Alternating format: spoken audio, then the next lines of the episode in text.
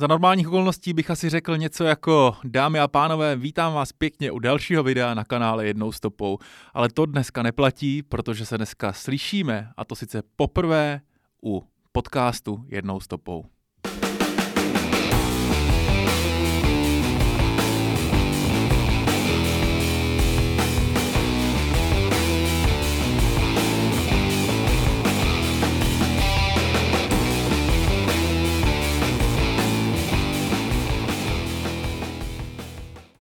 Dneska máme 1. února a tohle to bude pro mě docela speciální den, protože po čtyřech letech působení na YouTube, natáčením recenzí o motocyklech, jsem se rozhodl, že otevřu nové dveře a podívám se na to, jestli a jakým způsobem a jestli mi bude dávat smysl se pustit i do podcastu. A do toho se dneska pouštím. Podcast není samozřejmě vůbec nic nového, je to platforma, kterou extrémně hodně využívám jako posluchač, když někam jedu autem typicky, nebo když musím na něco čekat, když si potřebuji ukrátit nějakou chvíli v nějaké frontě, nebo například na dlouhých procházkách. A tohle je pro mě jako posluchače to je nádherná platforma, strašně užitečná platforma, která opravdu promění nějaký čas, který strávíte na D1 v radostnou chvíli, kdy se něco dozvíte, pobavíte a podobně podle gusta toho, jaký podcast posloucháte. A já jsem se zkrátka rozhodl, nebo jsem našel ke konci roku konečně takovou inspiraci, takový nápad, jak vlastně natáčet podcasty a proč natáčet podcasty, tak aby mě to bavilo, aby to pro vás, některý z vás, mělo přidanou hodnotu a abych se tím nezabil jako strašně velkou množství času, který někdy eh, prostě strávím u natáčení a potom postprodukci a střihu některých recenzí. Jak jsem nad tím přemýšlel, je to, že já hrozně rád vyprávím o motorkách. Ať už samozřejmě ve svých videích, ale kdykoliv se mě někdo zeptá, eh, nebo třeba z kamarádů, nebo, nebo táta, nebo kohokoliv potkám a, a přijde čas uh, diskuze na motorky, což vlastně se mnou přijde prakticky kdykoliv, tak se dost často rozpovídám tak, že už to ani nejde zastavit.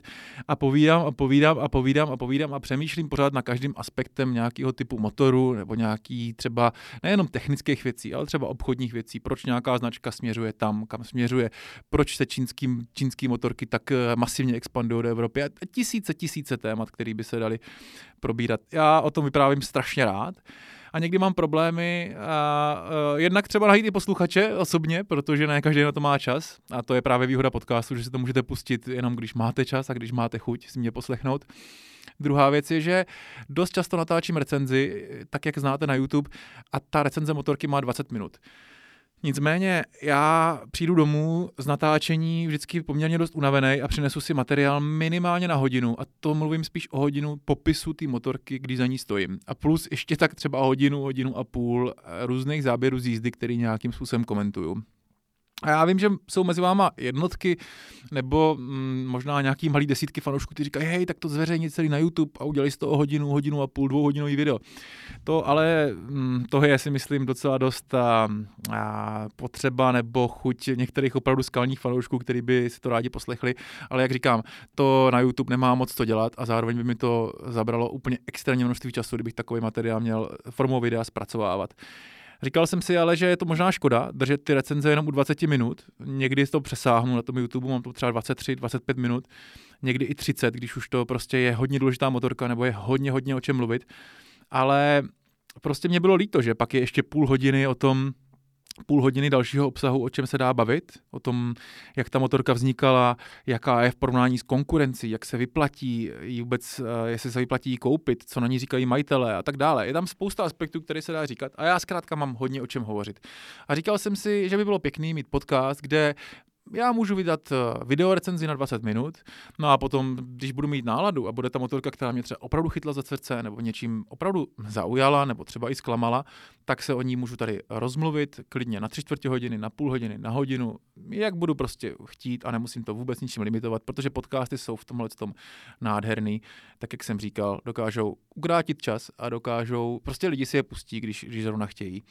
Tohle to bude long forma, to znamená dlouhý poslech. A někdy to bude, že budu mluvit jenom já, někdy si tady budu zvát nějaký hosty, ale nebude to tak, jako bych si zval hosty, tak jak je populární dneska u podcastu, že bych si zval nějaký eh, závodníky nebo nějaký opravdu celebrity, herce, nějaký prostě lidi, kteří mají nějaký známý osobnosti, ale spíš bych se tady bavil s lidma, kteří třeba mě sledují, moji kamarádi, lidi, kteří si třeba koupili nějaký zajímavý motocykl. Ale tohle, co teďka trošku předbíhám, protože dneska si vyzkoušíme úplně tu první formu toho podcastu. Tohle to bude první takový výkop, takže můžete ještě omluvit možná technický nebo artikulační nebo výkladový ještě nesrovnalosti nebo nedokonalosti. Tohle je prostě první díl. A v tom prvním díle bych vám chtěl promluvit Uh, ani ne k vám promluvit, spíš bych vám chtěl sdílet strašně krásný moment v mé motocyklové kariéře, který se mi stal před pár dny. A věc, ke který jsem velikou dobu, asi hodně, hodně let, uh, prakticky už od malička směřoval a rostl a připravoval se na ní a, a vlastně ani nedoufal, že se jednou stane.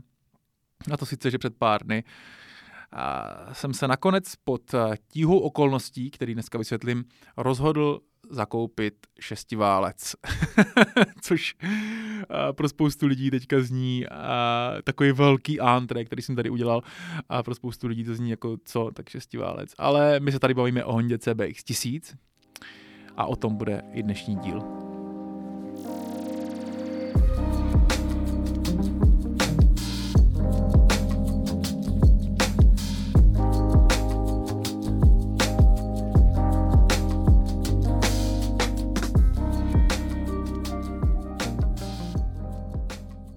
První řadě si pojďme říct, proč je Honda CBX 1000 zajímavá a proč je zajímavá pro mě.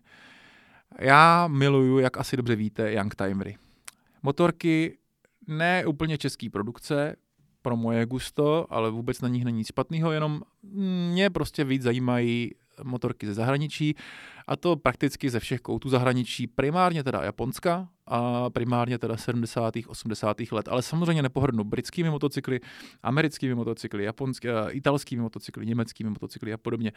Nicméně Japonsko z nějakých důvodů, který jsem vysvětloval třeba ve svém videu o Hondě CB500, který jsou daný třeba mimo vztahu k tátovi a k tomu, jak on si ty motorky je prostě obdivoval v jeho mladých letech a nemohl si je dopřát, tak to je jeden z důvodů, proč jsem se dneska rozhodl, eh, nebo před deseti lety, když eh, jsem poprvé začal, si koupil první svoji motorku do začínající tehdy sbírky, tak eh, jsem zamířil do vod těch japonských, japonských motocyklů převážně 70. a 80. let. Ty já miluju, dávají mi, jednak se mi extrémně líbí uh, vzhledově, líbí se mi jízdně, uh, všechna ta určitá nedokonalost, která, kterou ty motorky mají a ta péče, která jim potřeba dát, zase kompenzuje se těma emocema a romantikou. Je to sem, téma na samostatný podcast, který si určitě necháme. A to je mimochodem dobrá ukázka, jo. To je přesně téma, který já nedokážu zpracovat pro YouTube, protože tam prostě nemůžu stát hodinu před kamerou nebo půl hodiny před kamerou a vysvětlovat, proč je pro mě jízda na Hondě CB750 z roku 1973 třeba tak eh, zajímavá, romantická a hezká chvíle a proč je to pro mě často lepší než svezení na novodobí Kawasaki Z900 RS nebo něco, něco na ten způsob. Takže to si určitě rozebereme v některým dalším dílu, některým z dalších dílů, nicméně eh, tyhle ty japonský motocykly, a nemusí to být jenom čtyřválce, jsou pro mě velice lákavý. Začal jsem dělat sbírku asi v roce, nebo tenkrát jsem nevěděl, že to bude sbírka, tenkrát jsem začal prvním nákupem Yamaha XS250 v červené barvě tady v Praze, tenkrát za 25 tisíc korun v roce 2013, takže to ani není celých 10 let. A už to mě extrémně jako nadchlo, ta jízda a nejenom prostě jízda kolem komína, ale moje první jízda z, z Náchoda do Brna, kde jsem tenkrát ještě uh, pracoval, tak pro mě byla prostě ta, přes Vysočinu něco nepřekonatelně nádherného. A postupem času jsem začal vzhlížet, eh, nebo respektive vzhlížel jsem k ním celou dobu, ale začal jsem pokoukovat po tom, že bych si koupil první čtyřválec a myslím si, že se někdy, eh, někdy objevil v mý sbírce CB5 Pade anebo CB400 Honda, a začaly se dít další velký přívaly emocí a, a štěstí, který, který mě v tom jako provádí. Dneska těch motocyklů mám vícero a budeme se jim věnovat určitě na mém YouTube kanálu, na mém Instagramu a všude možně. V tehle rok speciálně se těm motorkám chci věnovat nejenom těm mým, ale i těm, který dokážu třeba sehnat přes moje známí eh, mnohem víc než v minulých letech, takže určitě nějaká videa se budete moct dočkat na mém kanále. Nicméně na takovým pědestálu, na takový špici tady těchto těch minimálně japonských motorek 70. let, řekněme, to je asi docela bezpečně, takhle se to dá pojmenovat, je nejenom pro mě Honda CBX 1000.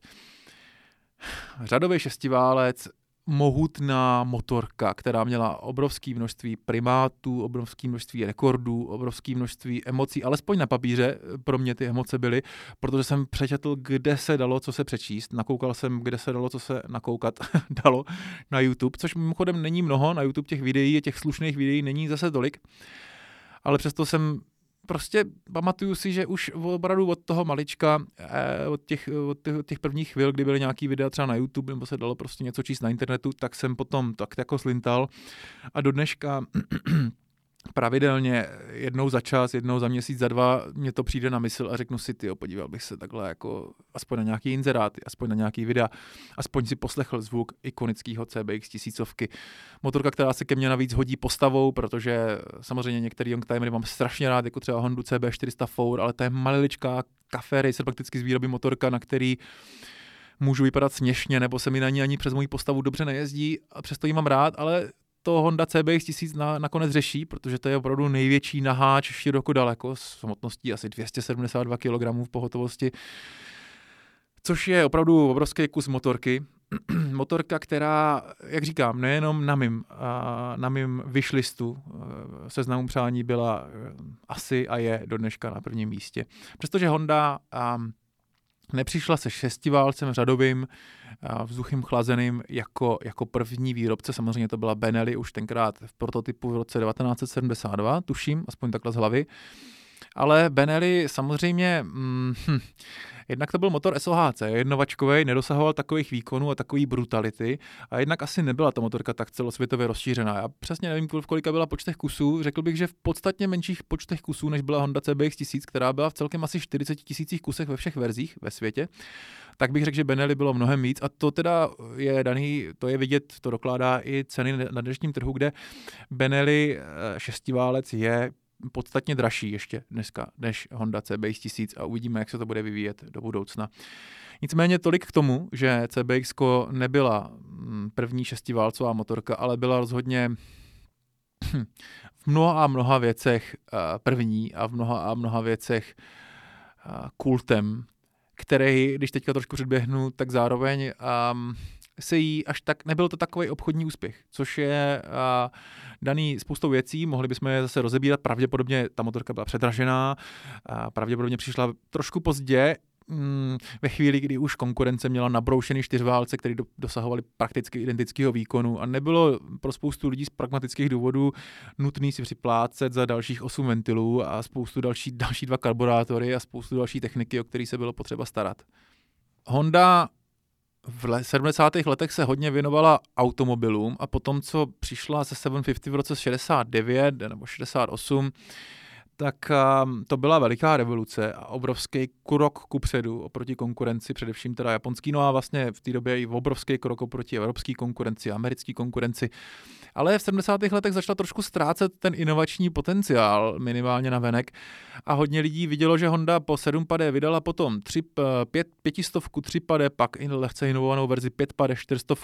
Samozřejmě v těch 70. letech vydala ještě Goldwing a CX500, což by byly motorky na zase, eh, nechci do toho zabředávat, ale to už byly motorky, které přinášely různé inovace, jako například vodní chlazení, jako například eh, jiný uspořádání samozřejmě válců, jako například Kardan, jako například tři kotouče v případu Goldwinga což eh, bylo určitě určitá inovace, ale na druhou stranu v té hlavní dějové lince těch eh, čtyřválců a těch motorek, který kupovalo nejvíc lidí, se nic nedělo. Měnily se barvičky, měnily se prachovky, měnily se třeba řídítka, měnily se tvary nebo nějaký zátky nádrže a drobnosti. Ale ty motorky začaly trošku zaostávat za čím dál čím víc samozřejmě brousí jít si zubami Kawasaki, Suzuki a Yamahy. No a, a hon, co jsem tak pochopil, tak Honda to trošičku, vlastně dělo se to tím, že ta Honda měla svůj fokus hodně na auta v těch 70. letech. Nicméně mm, nebyla by to Honda, aby se nepokusila si toho krále inovací a takového ještě v té době Eh, dost, motorka, která budila dost velký ovace a dost velký senzace, tak aby si tady ten titul nevrátila a to se právě stalo v roce 78, kdy, nebo teda v roce 77, kdy byl představený prototyp Hondy CBX 1000. Masivní obrovitánský naháč s šesti řadový, šesti válcema, šestiválec řadový vzduchem chlazený DOHC motor, 24 ventilů, čtyři vačkový řídele, vlastně uprostřed spojený na pevno dvě a dvě vačkový řídele, šest karburátorů, v některých verzích tomu si ještě dostaneme šest výfuků, No a e, k tomu taky motorka, která měla impozantní výkon. Ehm, a impozantně špatný, i když hm, to je docela diskutabilní podvozek. Jo. 105 koní a 105 hm, koní z tady tohle toho šestiválce a potom po přeměření na americké brzdě, prvních amerických testech v roce 77 na nějakým prototypu, se prostě deklarovalo, že ta motorka byla nejsilnější sériově vyráběná motorka tou dobou, nebo do té doby na brzdě, kterou kdy měřili. Stejně tak byla nejsurověji akcelerující motorka na 400 metrů, konkrétně teda, i když většina testů se někde hm, pohybovala kolem 11.45 sekund, tak byl jeden test, který dokládal 11.36, což byl prostě obrovsky zajímavý výsledek a ty testy, které jsou, které se dají dneska dočíst, eh, tyhle ty dobový, tak jsou opravdu plný emocí a plný senzace. A samozřejmě taky možná nejrychlejší na maximálku. Byť tady byly motorky, jako třeba Laverda, Jota 1000, a, a možná nějaká Bimota z, motoru, s, s motorem ze Suzuki GS 1000, a, a možná nějaký Minch a možná nějaký prostě další motorky, který, který by možná už i před x lety v některé ty disciplíně byly lepší, no ale Honda to samozřejmě už tenkrát marketingově dobře zabalila, že je to nejrychlejší nebo ne, nejrychlejší motocykl, nej, nejlíp akcelerující motocykl, který je dostupný všude na světě. Jo? Je, prostě, je prostě vyráběný sériově a můžete si ho koupit kdykoliv na světě.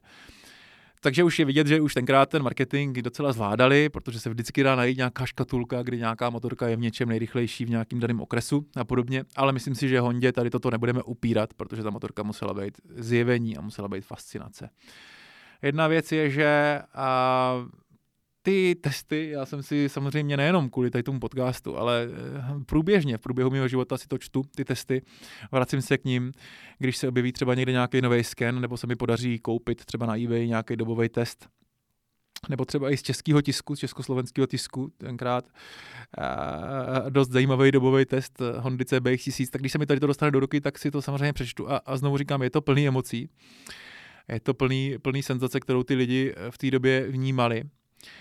A e, jedna zajímavá věc, která mě tady zaujala právě v Cycle World e, v recenzi, bylo, že píšou, že ta motorka, já to tady mám zrovna před sebou, aha, e, nic na šestiválci nebylo vyrobený pro normální nebo realistický přemýšlení lidi.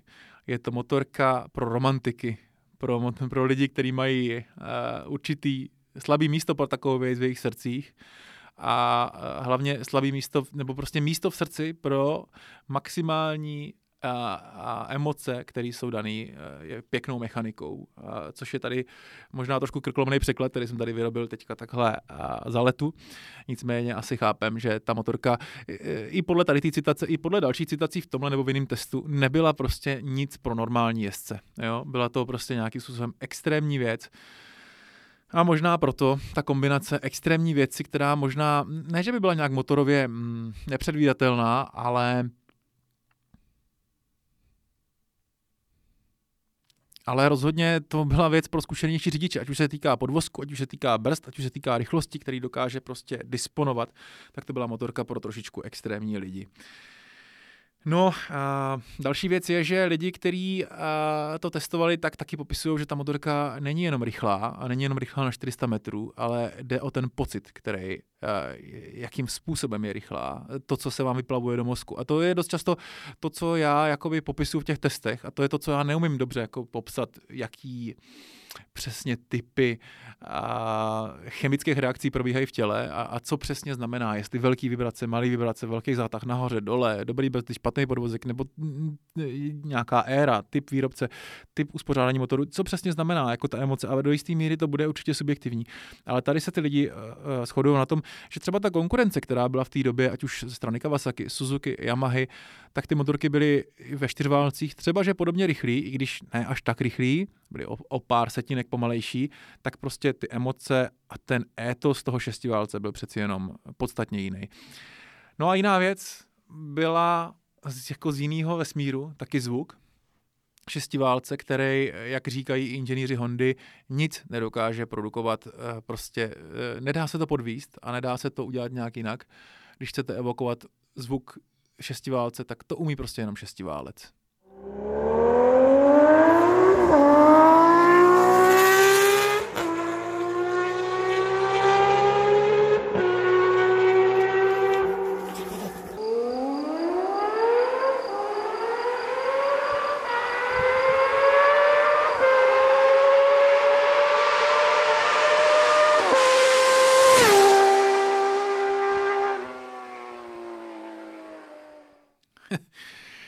To, co jste slyšeli spolu se mnou, jsou některé, a některé nahrávky, které jsou dostupné na YouTube. A to, to jsou přesně ty videa, ke kterým se vracím už, už možná třeba 10 a, a víc let. A je to daný tím, že um, CBX1000 opravdu dokáže znít takhle. Uh, často je to ale samozřejmě s výfukem, který není, uh, není standardní, pochopitelně, protože standardní konfigurace na většině, a my, myslím si, že na všech Hondy CBX1000 je vlastně 6 do 2 a poměrně jako konzervativní zvuk. On nebude vůbec špatný, ale uh, zkrátka to, co jste slyšeli, tak je dost často nějaká extrémnější varianta výfuku. A to především 6 do 1, a nebo taky některé výfuky 6 do 6, konkrétně australský výrobek Pipe Master 6 do 6, který má samozřejmě trošičku určitou hrubost, 6 menších pístků vyrábí takovýhle zvuk. No, ale ten 6 do 1. Eh, dneska se stále vyrábí replika Delkevich v Británii, který dokáže takovýhle zvuk zprostředkovat eh, po vhodném naladění motoru. Ale zase přijdete o určitý vzhled, eh, ty motorky a taky přijdete o to, a taky si uděláte trošičku problémy v tom, že budou potřeba ty karburátory zřejmě nastavit a, a vyměnit trysky na správný rozměr. A to, když se nad tím zamyslíte, tak může být hledat správný, správný průměr trysek u šestiválce, a vyndávat a zandávat karburátory může být docela dost finančně náročná činnost. Nicméně, když se ještě zastavíme u toho zvuku, tak to není samo sebou, že šestiválec dokáže vyrobit speciální zvuk, který je opravdu jiný než cokoliv jiného a taky uh, podle mnohých lidí, a těch lidí bude velký zástup, ti, co vědí, uh, ať už ji slyšeli nebo neslyšeli, tak budou tvrdit, že to je nejlépe znějící motorka na světě. A to je jeden z velkých dalších důvodů, proč ji vlastnit. Zvuk je samozřejmě důležitý a teď jsem se takhle tady po, poohlédl z okna do budoucnosti elektrických motorek, kde samozřejmě o tady tohle přijdem. A tohle to bude uh, do té doby a, a i v té době obrovský protipol. Co možná nevíte, o Hondě CBX1000, tak je, že eh, Honda chtěla jít ještě dál. Eh, ten, tenkrát vývojový tým Hondy eh, vlastně šel na určitou stáž, nebo si domluvili u japonské armády nějakou prostě nějaký dny, kdy tam budou moct být na letecký základně a natáčet si zvuky stíhaček. A to jako nekecám, pokud nekecá ten zdroj testu Cycle World z roku 1970 asi o, o 9, tak oni skutečně teda šli na několik dní na tady tuhle leteckou základnu někde v Japonsku a natáčeli si zvuky stíhaček. Vrátili se zpátky k rýsovacímu prknu a chtěli po svým týmu, aby konstruoval takový výfuk, který bude mít zvuk, který bude co nejblíž eh, tady těm těm stíhačkám. No a skutečně se to podařilo. Já eh, nevím, jestli z toho je něco dochovaného, nebo jestli to opravdu není třeba jenom eh, nějaký mýtus, ale co jsem se dočetl, a to mě velice fascinovalo a chytlo srdce, tak se jim to podařilo. Jezdili na tom a říkali, hoši, to je moc. To jako i při 100 km hodině je to šílený, šílený rik. A něco, co by bylo naprosto nesrovnatelný tady s normami v roce 2021, ale samozřejmě i jako krásný rik. Umím si představit, že to muselo být jako pompézní, nejenom hlasitý, ale prostě nádherný. No a nakonec to zavrhli. Nakonec se vydali cestou poměrně tradičního skupení výfuků 6 do 2, omlouvám se za pře, přeřek, který a zvuk má docela zajímavý, ale není to tak brutální. A my se na to podíváme ještě eh, možná v tomhle podcastu, anebo potom v průběhu sezóny na YouTube. Um, ještě k tomu, k té konkurenci, protože možná některý z vás nejste jenom fanoušci prostě Hondy a, a možná, ať už se to týká současných motorek, nebo tady těch Youngtimerů, prostě vás srdce tíhne k někýmukoliv jiný výrob, jinému výrobci a samozřejmě ty motorky existovaly. Ať už uh, uh, Kawasaki KZ1000, Suzuki GS1000 a později GS1100, případně Yamaha XS1100, to bylo všechny tyhle ty monster motorky, který si ještě nevěděli přesně, jestli vlastně budou jako mm, velký cestovní naháče anebo super sportovní naháče. Tyhle ty motorky přicházely na trh, některý možná o něco dokonce snad dřív než, než Honda, některý o chloupek v horizontu týdnů, měsíců déle, než Honda přišly na trh CBX 1000 a všechny nabízely velice konvenční i když u některých výrobců to nebyl ještě úplně konvenční přístup, eh, řadový čtyřválec, čtyřtaktní. A všechny ty motorky měly kolem těch 100 koní. Jo. A takže, jak říkám, Honda tam nebyla výkonem eh, a v těch 400 metrech a v té maximálce nějak podstatně rychlejší, byť byla, a Suzuki GS1100 byla mm, vyzývatelem a v některých testech už pak začala být rychlejší. Nicméně a docela pěkně tady popisují v testu hezkou citaci. Yamaha XS1100 je jako Rolls-Royce s osmiválcem Hemi, ale CBX 1000 působí jako monopost Formule 1 osazený SPZ. A to mi přijde hodně zajímavý. A samozřejmě, že spousta z nás, nebo takový to green is always greener on the other side, jak se říká v Anglii, tráva je vždycky zelenější, nevím, na druhé straně nebo u sousedů a v Česku budeme mít nějaké další alternativy tohoto určení. Všichni to známe, já to, já to pozoruju u motorkářů, specifických motorkářů hrozně často i u sebe. Vždycky mám, měl jsem XR, který měl 250 kg a chtěl jsem XSR, tak jsem si koupil 195 kg naháče. Měl jsem XSR, prodal jsem ho, koupil jsem si MT-01. Člověk vždycky, když, chce, když má těžkou motorku, tak chce lehkou, když má lehkou, tak chce těžkou, když má sportovní, tak chce cestovní enduro a když má sportovní, cestovní enduro, tak si chce koupit nějaký čopra. Tohle je never ending story, jinými slovy, nikdy nekončící koloběh. A takže si umím představit, že tady taky a bude hrozně zajímavý mít XS11 stovku e, Yamahu nebo nějaký tady ten GS1000, říkali nejlépe ovladatelná motorka na okruhu v té době, velice sportovní, velice rychlá, ta Suza, mohla být jako špičková motorka. Prostě někdy to bude asi to srdce tíhnout k osmiválcovému projevu Yamahy, který bude táhnout strašně dole, ale nahoře už samozřejmě umírá a některý budou, některý budou tíhnout některé srdce, e, nebo spíš srdce v některých chvílích budou tíhnout potom, co nabízí CBX 1000, což je skutečně asi částečně, a já se na to velice těším, pocit, který evokuje Formule 1.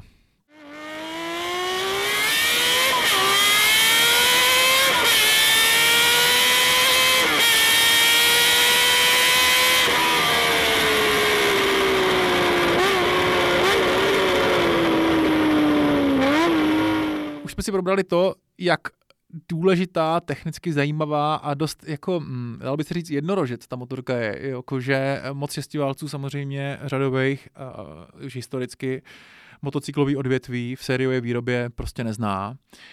A takže ta motorka je zajímavá tím motorem, tím zvukem, tím výkonem, těmi jízdními výkony, tím vzhledem, tím uh, tou uh, legendou, která okolo té motorky prostě je.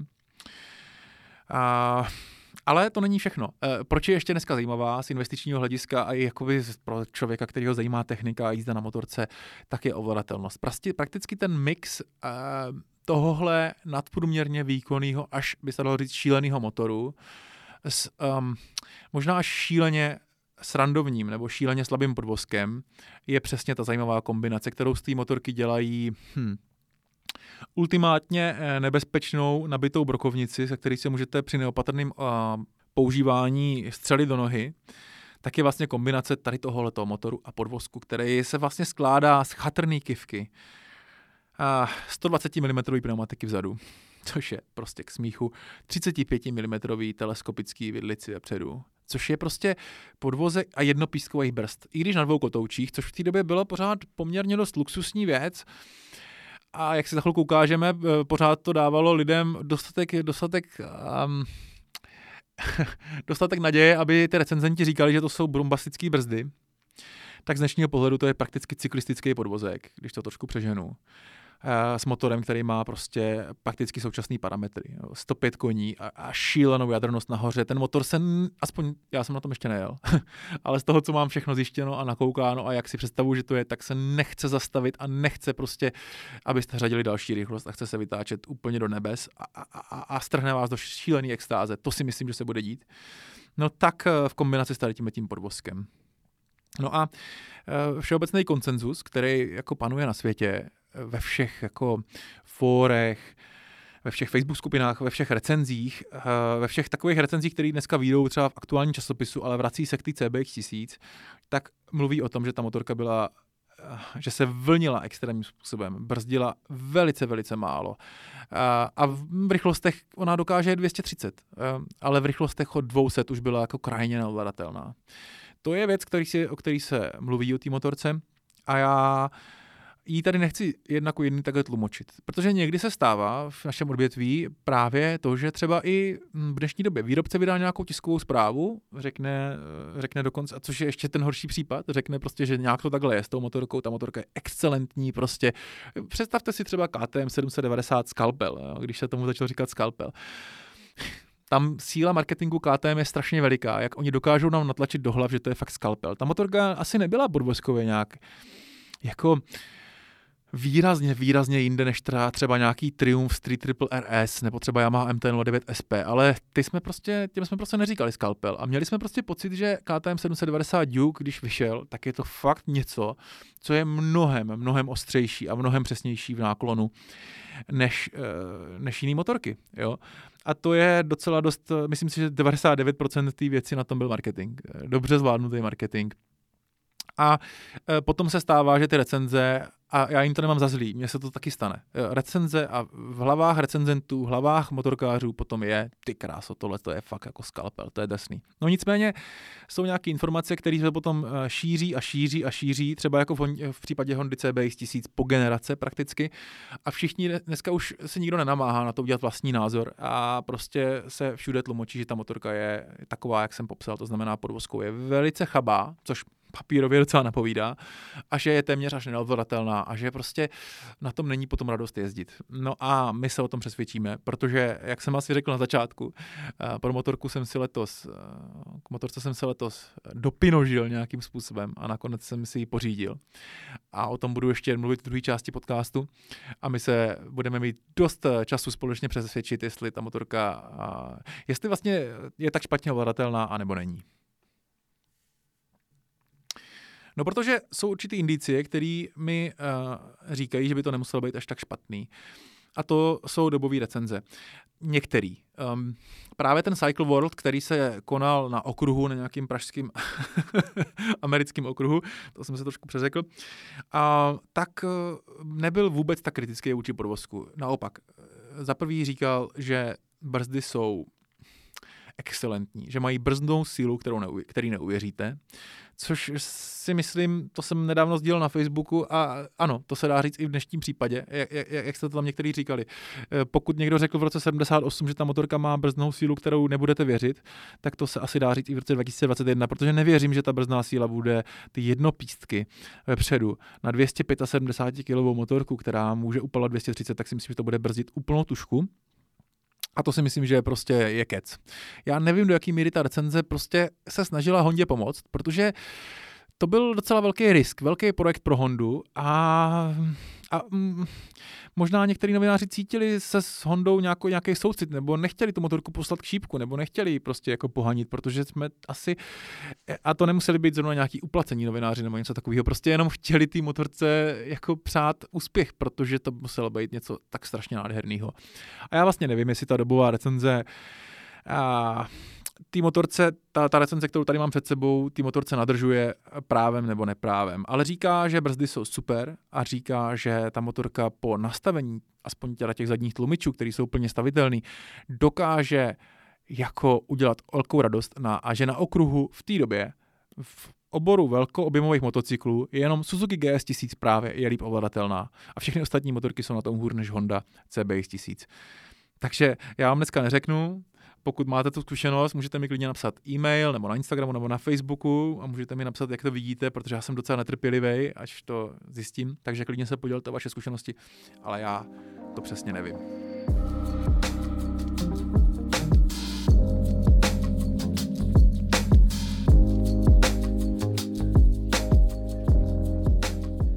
Pojďme se společně teďka podívat na situaci na trhu, eh, která, která panuje ohledně CBX 1000 a případně obecně eh, motoveteránů.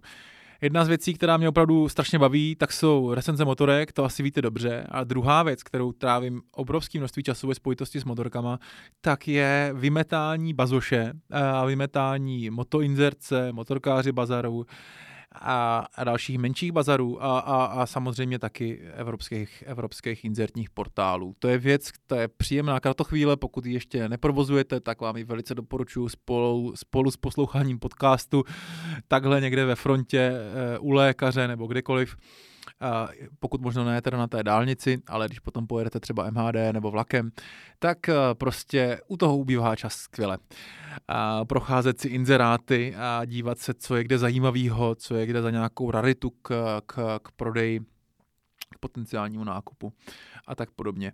To mě hodně baví a e, musím teda říct, tady e, dost často se jako nerad se chválím, ale musím říct, že zrovna pokud jsem něčem jako docela, docela silný, tak je to teda ta znalost, e, bych řekl, toho trhu a toho, jak se vyvíjí ten český, evropský a potažmo i vlastně světový trh s těma motorkama. No a vyvíjí se tak, že to roste. To asi není úplně překvapení. A musím teda říct, že roste čím dál tím rychleji. Um, CBX 1000 je motorka, která byla dlouhý roky zafixovaná v České republice jako motocykl, který stojí 250 tisíc korun. Čtvrt milionová motorka. No a některý lidi si ještě myslí, že to tak je, většinou teda některý potenciální kupci, který ji schánějí a občas se stane, že i některý prodejce si myslí, že ta motorku má takovouhle hodnotu a prodávají pod cenou. Uh, OK, ale musím teďka říct, že tohle už není pravda. Uh, ta motorka je dneska potřeba brát tak, že CBX 1000 a my si dneska ještě rozebereme v rychlosti, jaké verze CBX 1000 má, protože to je docela důležitý pro tu znalost. Tak ta verze prvního ročníku, ta nejcennější, je skutečně předmět, který stojí minimálně, řekl bych, 350 tisíc korun, pokud je v originálu a je funkční. Jo? A to neříkám kvůli tomu, že bych chtěl nějak manipulovat s tržní cenou. Tohle je prakticky, tohle je bez, bez pochyb pravda. Já jsem dokonce pozoroval na Bazoši Eh, dva inzeráty z CBX tisíc v posledním měsíci, kdy se objevily motorky za 380 tisíc korun. Jedna byla opravdu nádherná od nějakého překupníka ze středních Čech, eh, eh, nebo možná z Chomutova, vintage moto, nevím přesně, ale vím, že ta motorka měla jakoby jako evidováno prvního majitele 15 nebo 20 tisíc kilometrů, což je, pokud by to byla pravda, tak je to skutečně něco nevýdaného a ta cena 380 tisíc mě přišla naprosto odpovídající a ta motorka byla pryč za dvě hodiny. Takže to je, to jsem byl hodně překvapený. No a druhá motorka se objevila teď před pár dny. Psalo se originál, 50 na je to, normálně ježděná, používaná, a motorka byla taky za 380 a byla pryč asi za den nebo za dva z Bazoše. Takže eh, ta motorka, a to není jenom český příklad, ty evropské ceny samozřejmě to velice jasně spíš určují, než že by, že by se, mm, prostě spíš ty český se řídí podle těch evropských. Jako je tam vidět velice stabilní dlouhodobý růst a je tam vidět taky krátkodobý růst. Minulý rok si myslím, že u CBX 1000 a u spousty jiných motorek bylo vidět z mýho nemám to propočítaný, ale pokud by se mě, se mě zeptali neformálně, a já vlastně chci, aby ten podcast, tady tenhle ten podcast byl takový neformální a ne, nemusel mít jako stoprocentně všechno úplně, stoprocentně pinklich, ale spíš tak, jak nad tím přemýšlím a tak, jak bych to řekl nějakému kamarádovi, tak bych řekl, že to poskočilo o 30%.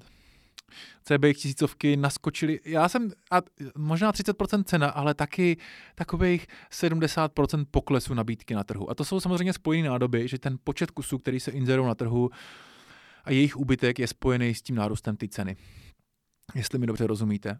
CBX 1000, pokud jsem se díval před rokem, před rokem a půl na eh, mobile DE do Německa, tak jich bylo inzerováno v nějakou chvíli, třeba 32 kusů. Jo? Mohli jste si vybírat různé verze, různé stavy, různé částky a dnes v době natáčení toho podcastu jich tam je třeba pět. A z toho tři jsou z mýho pohledu naprosto nepoužitelný a katastrofálně špatná investice. Byť lákají e, svojí nízkou cenovkou, třeba kolem 7200 euro, třeba 200 tisíc korun s dovozem, ale ty motorky jsou extrémně ne, neoriginální, přestavěný. A ono u CBX 1000, a, a ono to platí u všech veteránů, ale z mojí zkušenosti, je to zkušenost, kterou jsem dřív nepre, neměl, ale opravdu u CBX 1000 se nevyplatí a u spousty veteránů koupit to nejlevnější, co vidíte na internetu a, a, a říkat si, tak hlavně, že to je doma za 180, motorka, která má stát 300 padé a to už se dodělá. To už je takzvaně zimní projekt a nebo spousta jiných kliše, který se prostě píšou u českých inzerátů, že hele, jenom trošku vyčistit karburátory a pohoda. Hele, vyčistit karburátory, udělat, udělat repas karburátorů, základní, základní repasní sada, vyškubnout je ven, základní repasní sady na 6 karburátorů, správně eh, udělat je komplet ultrazvuk, rozebrat do šroubku, sešroubovat, namontovat a, na, a, a nastavit tak aby na to byl spolech, tak uh, bude No, bude 20 tisíc v dnešní době. Můžete se na mě zlobit zase, můžete mi jako třeba napsat, že to uděláte levnějc nebo podobně. Já to tak říkám vám, jak to vím a jak, jak to nejlíp cítím, jak bych to řekl kamarádovi, jak bych někomu radil a můžeme diskutovat. Vím, že eh, jsou anglické firmy, které to nabízejí dneska za 45 tisíc. Vím, že jsou dánská firma, která to stojí 1000 euro, 25 tisíc korun. A to jsou případy, kdy se nenaskytne nějaká komplikace. Jo, je to prostě jenom, pokud to všechno jde bez problémů. A všechny karburátory jsou kompletní a jsou, a jsou, jsou nepoškozený a dají se prostě ten repas udělat. Čímž chci říct, nechci tady mluvit teďka hodinu a půl o repasy karburátorů na CBX 1000, ale chci říct, že jenom karburátory udělat je takováhle částka. A nedej bože, jo, aby bylo něco horšího s tím motorem nebo s tou motorkou, nebo aby bylo něco nekompletního. Protože každý kaslíček, každý, nedej bože, budík, chybějící karburátor právě, chybějící sedlo, chybějící výfuk jsou obrovské částky, často přes 10 000 korun. Jo. Eh, takže zkompletovat tu motorku nebo udělat nějakou prostě repasy motoru eh, u CBX 1000 je prostě extrémně náročný a extrémně drahý. A já se vracím teda zpátky k tomu, že momentálně na trhu je jenom pár kusů a ty cenovky prostě extrémně narostly. Hmm, a proč ceny rostou, by vás mohlo zajímat. A tam samozřejmě jsou typický tržní, uh, tržní jevy, který já nejsem asi úplně nejlepší člověk, aby je vysvětloval, ale tak jako u spousty věcí, které byly vyrobeny v limitovaných edicích a těch motorek ubývá, protože za prvé se z nich staví café racery, nebo uh, nějaké novodobé přestavby, že se vezme ikonický motor CBX1000 a postaví se do nějakého rámu a podvozku moderní motorky, typicky v Německu, velice oblíbená a v Americe velice oblíbená kratochvíle. A mě do toho nic není, jako každému, každému to je věc jako jeho, ale myslím si, že ty motorky málo kdy pak najdou kupce, málo kdy pak fungují, pokud to nedělá nějaká specializovaná firma. Málo kdy potom to bude procházet českou STK. A zkrátka, já osobně jsem veliký zastánce jako investice do originálního, originálního stavu. A to ten trh taky. Takže ten trh vlastně vidí, že potom za ty originály se připlácí. Jo. Eh, další věc je, že jednak se teda tyhle ty motorky přestavují, jednak se samozřejmě uh, jako bouraj, jo, občas se stane, že ty motorky, jak jsou právě přemotorované, jak jsou podvozkově slabý, tak samozřejmě jsou součástí nějakých, uh, nějakých dopravních nehod a ty motorky prostě končej, končej svoji éru životní. Um, je tady spousta lidí, kteří jako jsou podobně jako já, od malička o tom sněli a teď jsou v nějakém produktivním věku a podařilo se jim prostě mít nějak, nějakou finanční hotovost, aby si to koupili a koupili. A to, to teďka tak nějak jako graduje, takováhle chvíle. Um, to znamená, těch kupců je docela dost, těch motorek je málo a ty ceny rostou. Netýká se to jenom CBX, týká se to prakticky mm, jako vždycky ty mot- budou cenější a méně cený motorky a dokonce budou některé motorky, které možná budou tak běžný, eh, možná třeba ty Yamaha XS 250 400 jednoduchý, ty jízdně nezajímavý, eh, do jisté míry, motorky, kterých bylo spousty, spousty kusů, tak možná nikdy nebudou mít nějakou extrémní hodnotu, pokud pokud ta motorka zrovna nebude mít na je to 100 km a nebude úplně nově vyndaná tady z krabice. A pak budou taky motorky, které budou mít extrémní hodnotu a to budou veškeré prototypy, limitované edice, uh, poslední edice a, a podobně a podobně. Motorek, který se vyrobilo třeba několik stovek nebo několik málo tisíc kusů. CBX 1000 patří, patří do, zhruba do toho prostředku, ale uh, jak jsme si popsali, těch zajímavostí na ní je hrozně moc. Ta cena narůstá. A myslím si, že a to byl přesně ten důvod, proč jsem jako to nevydržel ten nátlak toho trhu. E, já jsem jako cítil, že pokud bych ještě dva roky čekal, abych si dopřál tady ten svůj sen, tak bych už do Německa potom vyrazil pro motorku za půl milionu a to bych asi nevyrazil, upřímně. Eh, nevím, jakou roli v tom bude hrát inflace, jak to prostě přesně budu vnímat za dva roky, za tři roky, jak by to bylo, ale pochybuju, že bych to, neumím si představit, že bych to udělal. A já jsem ještě dokázal eh, nakonec, jak se ještě povíme dneska, pořídit z Německa originální stav za docela pěknou cenu, a byť jsem teda se musel o ní hodně prát, protože jakmile se objeví něco v Německu, v takovém stavu a je to maliličko pod cenou tržní, eh, tak eh, samozřejmě musíte okamžitě telefonovat, protože to hnedka, hnedka, hnedka zmizí. Ještě než se dáme do toho vyprávění, do té možná takové poslední části dnešního podcastu o tom, jak jsem teda jel do Německa, což bych vám chtěl povyprávět, a tak eh, něco málo k typům CBX. Hodně lidí to má podle mě nepořádek a měl jsem ho i já, jako, jo, takže, protože jsem si myslel, že jsou takový dva základní typy. že je prakticky Honda CBX 1000 se dvěma zadními tlumiči po stranách, řekněme, a s tou úzkou 35, 35 mm vidlicí a s tím odhaleným motorem, prostě ten, ten naháč. A že je potom ProLink. Uh, ProLink verze s jedním tlumičem schovaným v něm motorky, uh, která má už vzduchový podvozek předu, vzadu, jako vzduchové nastavení před pěti, 39 mm vidle, uh, kapotáž a schovaný prakticky černostříbrný motor. Ta geneze těch modelů je ještě na samostatný pořad, takže možná se k němu v průběhu, určitě se k němu v průběhu sezóny vrátíme, tady na podcastu i na YouTube, jak se tady ty dvě motorky liší. Ale já jsem teďka tady chtěl hlavně říci, eh, že těch motorek byly vlastně tři nebo čtyři typy. Jo? Začneme tím základním. CBX 1000, tak jak jsem ji popsal s těmi dvěma tlumiči, byla vždycky ta radikálnější, cenější motorka, která, u který si Honda myslela, že to bude super sport a že to bude radikalita na kolech, což byla pravda. No a ProLink, ta verze z kapotáží, už byla nějaká motorka, kterou Honda si řekla, no ono to moc jako ten supersport nejde, je to moc těžký, konkurence ty výkony má taky, moc se nám to neprodává, hm, takže uděláme z toho opravdu jako e, e, super expresní cesták, e, lokomotivu s praktickými vlastnostmi, s kuframa, s různýma těma taštičkama vepředu v kapotáži, s veliko, velice dobře ochranou proti větru jo, a, a s monumentálním šestiválcem. Vlastně takový vodost sportovnější by se dal říct Goldwing, který už v té době byl taky dost etablovaný na trhu. To byly dvě základní verze, které jak, jakoby asi hodně lidí si myslí, že to takhle bylo, ale ono to bylo ještě trošku složitější, protože mm, každá z těch dvou verzí, to znamená ProLink a Standard, byly ještě v dvou verzích. A skutečně první ročník, modelový ročník Hondy CBX 1000, byl ten nejcennější rok 78, případně záleží, kam se to, jak se to dodávalo, mohlo to být ještě rok 79, často označovaný jako Honda CBX 1000Z, tak byla ta verze, která měla 105 koní a tady tady ten slaboučký podvozek. Často červená, stříbrná, myslím, že případně černá, ale nejčastěji byla vidět jako červená nebo stříbrná. A to je ta verze, která je uh, pro mě takhle cená. Potom uh, a pro celý svět Přitom ale v roce 1980 tahle ten naháč s těmi dvěma tlumiči přišel o pět koní, měl už jiný profil vaček. A to bylo způsobené tím, že uh, německýma normama na 100 koní na klikový řídeli. To znamená, já jsem třeba dlouho nevěděl, jestli se v tom orientujete ještě, že Honda CBX 1000 uh, se dělala i s tím tím v úzovkách slabším motorem o pět koní. Ale v kategorii s těmi dvěma tlumiči a s tím klasickým sledem. Myslel jsem si, že jakmile má dva tlumiče, zkrátka a dobře, a červenou nebo stříbrnou barvu, prostě je to ten naháč, tak to má ten nejradikálnější motor, 105 koní, ten nejjadrnější zvuk a ten nejslabší podvozek. Ale přitom to tak není a existuje i verze, která tohle to má, ale má už slabší motor.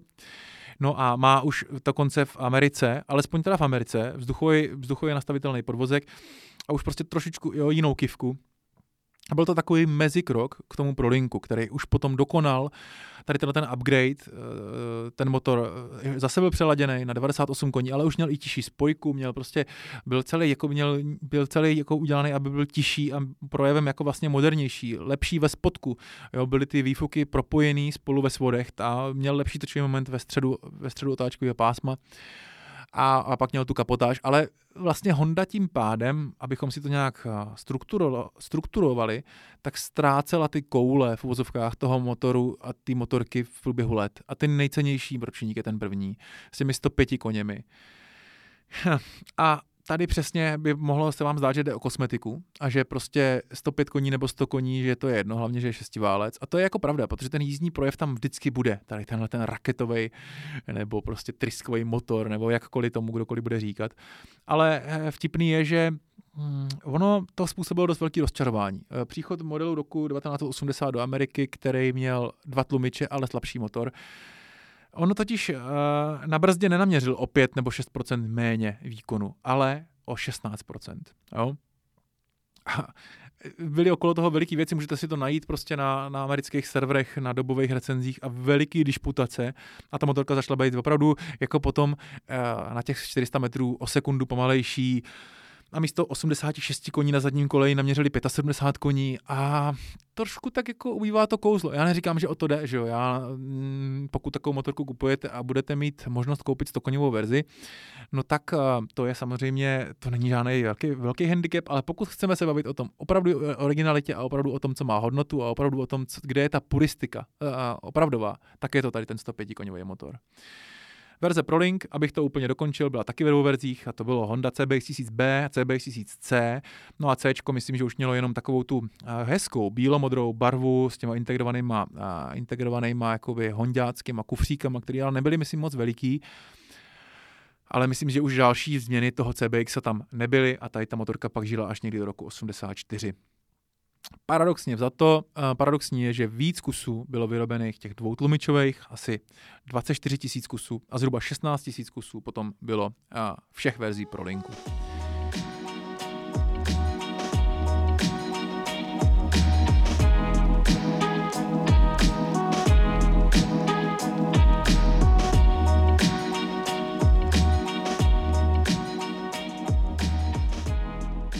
No, zajímalo by mě teda pěkně, kdo je ještě pořád tady se mnou při tom poslechu, kdo vydrží z vás poslouchat hodinu a povídání o jedné jediné motorce o CBX 1000, která prostě dneska nehýbe žádnýma, prostě to není žádný mainstreamový téma. Mainstreamový téma jsou dneska nové motorky, které jdou do prodeje v roce 2022, ale pokud tady jsou romantické duše, které jsou pořád se mnou při poslechu tady toho kanálu, tak, tak jsem rád a doufám, že si to užíváte.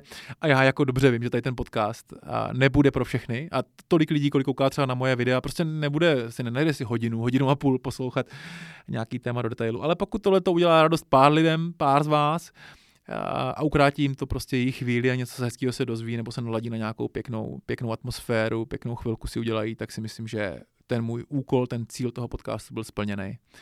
A my se teďka podíváme na kapitolu eh, nebo část toho podcastu, myslím, že prakticky závěrečnou. A to je eh, nákup mého konkrétního kusu, v Německu, což bych chtěl popsat ze dvou důvodů. Jednak jako příběh, protože to rád vyprávím a prostě emoce a, a hezká věc. A druhá věc je, že hodně lidí se mě ptá uh, na to, eh, jako co to znamená, jako kde nakoupit motorku, jak, jak si ji vybrat a tak dále. Což samozřejmě je téma, který je hrozně moc obsáhlý a mohli bychom se o něm bavit a budeme se o něm bavit v podcastech nebo na YouTube, řekl bych. Nechci slibovat zase všechno, ale myslím, že se k tomu budeme vracet. To, to je téma na hoďku na dvě. Takže nebudu říkat všechno, na co si dát pozor, ale něco z toho můžeme nasát. Já kupuju motorky z Německa. To je tím, bych začal. Prostě nákupní kultura v Česku a ještě v jiných zemích, třeba na východ od nás, není moc dobrá. Mm, a k tomu se budeme věnovat v nějakým dalším díle. Spoustukrát zkrátka a dobře o té motorce není dobře postaráno, není v dobrém stavu, nemá, nebo třeba je v dobrém stavu, ale nemá dobře vedenou tu historii, ne, nedostanete k ní prostě tu informace, kdo tam měnil olej, co se tam dělalo, jak často, prostě kdo ji jak používal, kdo ji jak vyboural, kdo ji měl předtím a, a spoustu, spoustu věcí, které jsou pro mě důležité jako vědět. A to v Německu se nestává. V Německu jednak ta obecná stav těch motorek je lepší, výběr je lepší, ceny jsou často i někdy lepší a dostanete k ním velice často plnou servisní historii, spoustu faktur, eh, technických detailů, co kdy kde bylo dělaný, včetně, když je někdo hodně pinktlich, německy řečeno, hodně pečlivý, tak vám dá prakticky šanon všech výměn pneumatik, olejů a podobně a, a to mi dělá obrovský radost. Neříkám, že výměny pneumatik jsou důležitý jako archivovat, ale ty oleje ano a je, je to prostě je to dobrý vědět. A, a mimochodem z investičního hlediska extrémně to zvyšuje hodnotu, zvlášť při nákupu CBX 1000, že, že, že jako si nepřivezete motorku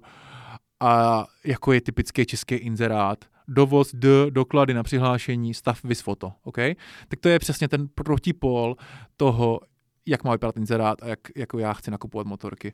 Takže zajet si do Německa není nic složitýho, potřeba si vzít dodávku, kamarád s dodávkou, půjčit si dodávku nebo něco na ten způsob, nebo kárku. Vyrazíte do Německa.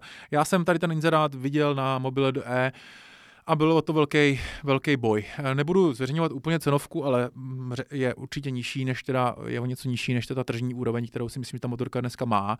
A na to, že tady ta motorka, konkrétní můj kus byl druhý majitel, 45 tisíc kilometrů doložených, koupená v Evropské unii nebo respektive v Německu, komplet originál, kromě výfuku, což je jako většinou nebývá dneska originál, ty výfuky se většinou do dnešní doby nedochovaly u těch, u těch verzí, takže, takže to se dá jako úplně v pohodě nad tím mávnout rukou.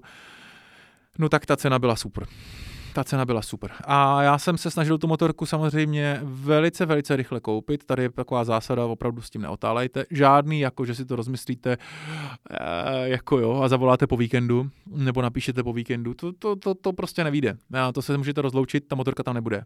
Takže to je potřeba chytit za vlasy, zapače si okamžitě, jak to jde. A já jsem teda to řešil okamžitě, jak to šlo, ale nemohl jsem tam jet hnedka druhý den pro tu motorku, ale musel jsem tam jet až, až eh, z důvodu nějaký opravy dodávky, až asi za tři dny, takže jsem jako velice se modlil, aby tenhle ten prodejce uh, svolil k tomu, že mi ji zarezervuje. A Němci drží slovo a my bychom teda měli se tím řídit taky, měli bychom to v Česku pěstovat taky trošičku, si myslím, že nám to taky trochu občas chybí a takže to tam jako platí. Ono si vyžádal ode mě adresu um, a nějaký jako dokument, nějaký jako číslo, prostě datum narození nebo něco a motorku mě rezervoval. To bylo daný i tím, že to byl opravský prodejce, jo. Uh, téma, jestli vlastně kupovat od prodejce nebo od soukromníka, je zase něco, co si probereme v některým z mých povídacích dílů, ale v Německu od prodejce úplně v pohodě. A já jsem potom zjistil, když jsem přijel do Stuttgartu, že ten prodejce Limbacher, který se takhle jmenuje, je s podívem, že neznám za svoji kariéru, že jsem o tom slovíčku neslyšel, protože to je největší showroom motorek eh, v Evropě, jak mi teda říkali, jako aspoň oni tvrdí. A, a musím říct, že jako dámy a pánové, jeďte se tam někdy podívat. Jako kluci a holky, je, je, je to pecka. Je, je, to, je, to, je to něco neuvěřitelného. Já jsem jako přiletěl, při, přijel k tomu štutgartskému letišti a šel jsem se podívat dovnitř a je to prakticky, to je větší než EICMA, nebo větší než Intermot, nebo větší než Česká výstava motorek. Tam stojí 13 motorek všech výrobců a je to prostě bomba. E, jako je ve směs, samozřejmě 99% motorek nových, jo. Veškerý Hondy, Yamaha, Suzuki, Kawasaki, KTM, Husqvarny. Dokonce spoustu z nich má nějaký laďáky, nějaký polepy, e, prostě mají v nějakých vymazlených verzích. Harley, Triumfy, vše, všechno, co vás napadne. Um, a to je samo o sobě teda docela velký zážitek. Um, což jsem jako čuměl. A pak je tam divize těchto těch oldtimerů, kde jsou nádherný, jako, nevím, jo, Suzuki RG500, dvoutaktní čtyřválec, a různý, různý jako starý Dukatky, 900 SS, různý Bavoráky, prostě R90S a podobně. Záleží, co mají zrovna skladem, jo.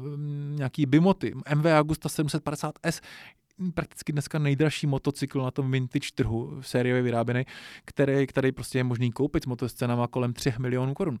Taky to tam měli. Jo? Takže to je, to je, to je k tomu, taková pozvánka do Limbacher Stuttgart. No a taky to bylo vysvětlení, proč profesionality toho jejich jednání a toho, že mi tu motorku zarezervovali, protože jich tam točí prostě spoustu a zase jako prostě a, jsou schopni už fungovat na nějakých principech a to bylo parádní. Takže uh, motorku jsem tam zanedlouho našel mezi těmi veterány a zahlídl jsem ji a už jsem věděl, že samozřejmě bez ní neodjedu, pokud se neozve něco katastrofálního z motoru. A já nejsem až tak extrémně ostražitý, když jdu nakupovat v Německu. Já jsem nakoupil, za pos, jako prošlo mi rukama, řekněme, 30 motocyklů v posledních třeba eh, třech, čtyřech letech, co jsem různě vystřídal, nebo jsem třeba i přivez pro někoho, když, když byl nějaký dobrý kamarád a nikdy jsem z Německa neměl sebe menší problém, jo, sebe menší problém. Um, Samozřejmě, eh, koukal jsem se na motorku vizuálně, vizuálně vypadá nádherně, eh, je potřeba si to prostě projít, je potřeba se podívat, jestli nejsou bouchlí kola, Eh, je potřeba si prostě podívat, jestli není, nejsou známky eh, nárazu na rámu. Jednou se mi podařilo v Česku zase, když mám ten předsudek vůči Česku a naopak, eh, naopak takový pozitivní předsudek vůči Německu, tak v Česku se mi podařilo jednou koupit od člověka, kterému jsem dost důvěřoval a přišlo mi to celý, celý v pohodě, bylo to nějaký dědictví, Hondu, Hondičku čtyřválcovou, kdy jsem zjistil až doma, že má prostě prasklý blok motoru, nebo doma, až po měsíci jsem to zjistil, byl zalepený něčím, takže to bylo zrovna moje jako chyba a špatný kup, a, ale takže to je potřeba si projít, podívat se na motor ze spoda, podívat se samozřejmě na víka, podívat se, jestli je něco jako uh, ne, ne, ne, nelíná olej, že jo, samozřejmě. A, ale to tady nebylo. Tady bylo všechno čistý a tady nebylo co řešit. Podíval jsem se pod sedlo, pod deklíky, na elektriku. Ta motorka byla jako nesmírně čistá a nesmírně pěkným stavu. Bylo vidět, že je garážovaná, bylo vidět, že těch 45 tisíc kilometrů zřejmě zřejmě sedí. Měla nějaký vady, nějaký minivady, což každá motorka bude mít. A to je, eh, třeba tady bylo popraskaný potah sedla, který byl ještě originální. Měla taky odlejplou jednu, jednu nálepku Honda CBX 1000 na nádrži. A což, což jsou úplně jako investice v horizontu, obě dvě dohromady asi 4000 korun v originálních dílech. Takže tohle to vůbec nebyl problém. No a naopak, ta motorka, a to je zase to Německo, i když to není pravidlem, já nemůžu vám to slíbit, ale jenom chci říct, že mně se to často stane. Motorka měla za sebou servis za 2500 euro. Jo. Tam bylo udělaný prostě kde si a co si, eh, na co si vzpomenete. Eh, takže ta motorka byla, jako oni evidovali jako motorka, na který můžete odjet. Což malá odbočka, nikdy nebude pravda. Nikdy nepočítejte s tím, že jako já už jsem to zažil už, už třeba šestkrát eh, za poslední dobu, co si pamatuju, že jsem klukům do rozety, do náchoda, do mého oblíbeného servisu přivezl motorku, kterou mi ten majitel řekl, hele, já jsem tam udělal úplně všechno. Tam není, to je úplně komplet a stejně to tam přivezu a zjistím, ať už to, eh, a to jsem přivez třeba motorku, když jsem už čekal, to už musí být hoši, to, to, to, už musí, to už musí proběhnout tak, že já to přivezu, dám značku a můžu jezdit. A, a nikdy to tak nebylo. Jo, a to jsem kupoval motorku, kterou servisovali eh, servisák Hondy, a byla to stará Honda a bylo to špat, špatné. Ty karburátory byly udělané špatně. Um, Většinou, většinou se to týká teda těch karburátorů, ty věci, ale dost často tam jsou jiný svíčky, dost často ta směs, prostě špatná směs, dost často nějaký filtry, dost často zjistíte, že je, jako na deset, na deset nákupů se mi stalo čtyřikrát, že bylo málo oleje, jo. A jakoby hodně málo oleje. Takže a, a, a, a přitom jako deklarováno, že ta motorka je úplně, úplně super tip a úplně připravená k jízdě. No, takže chci říct, že tady sice byl servis za 2500 euro, ale nikdy ani já nepředpokládal a ani vím, předpokládajte, že, že se neobejdete bez nějaké investice zhruba, když to bude dobrý, 10 000 korun? Uh, na to zprovoznění a na to, aby ta motorka byla jako připravena na sezónu. A, a, a když, když, když, když, to nebude tip job, tak to může být klidně 20 nebo 30. A, a, a, a CBX 1000, tak tam se můžete dostat i do obrovského průseru v řádu stovek tisíc, pokud prostě koupíte opravdu jako nějaký šrot. Jo? Jakože v aktuálních inzercích nějaký eh, se mi zdá, když se podívám a nebudu věnovat ani který zemi, ale musím říct, že některé šroty se dají dneska na internetu jako najít a tváří se, že nejsou.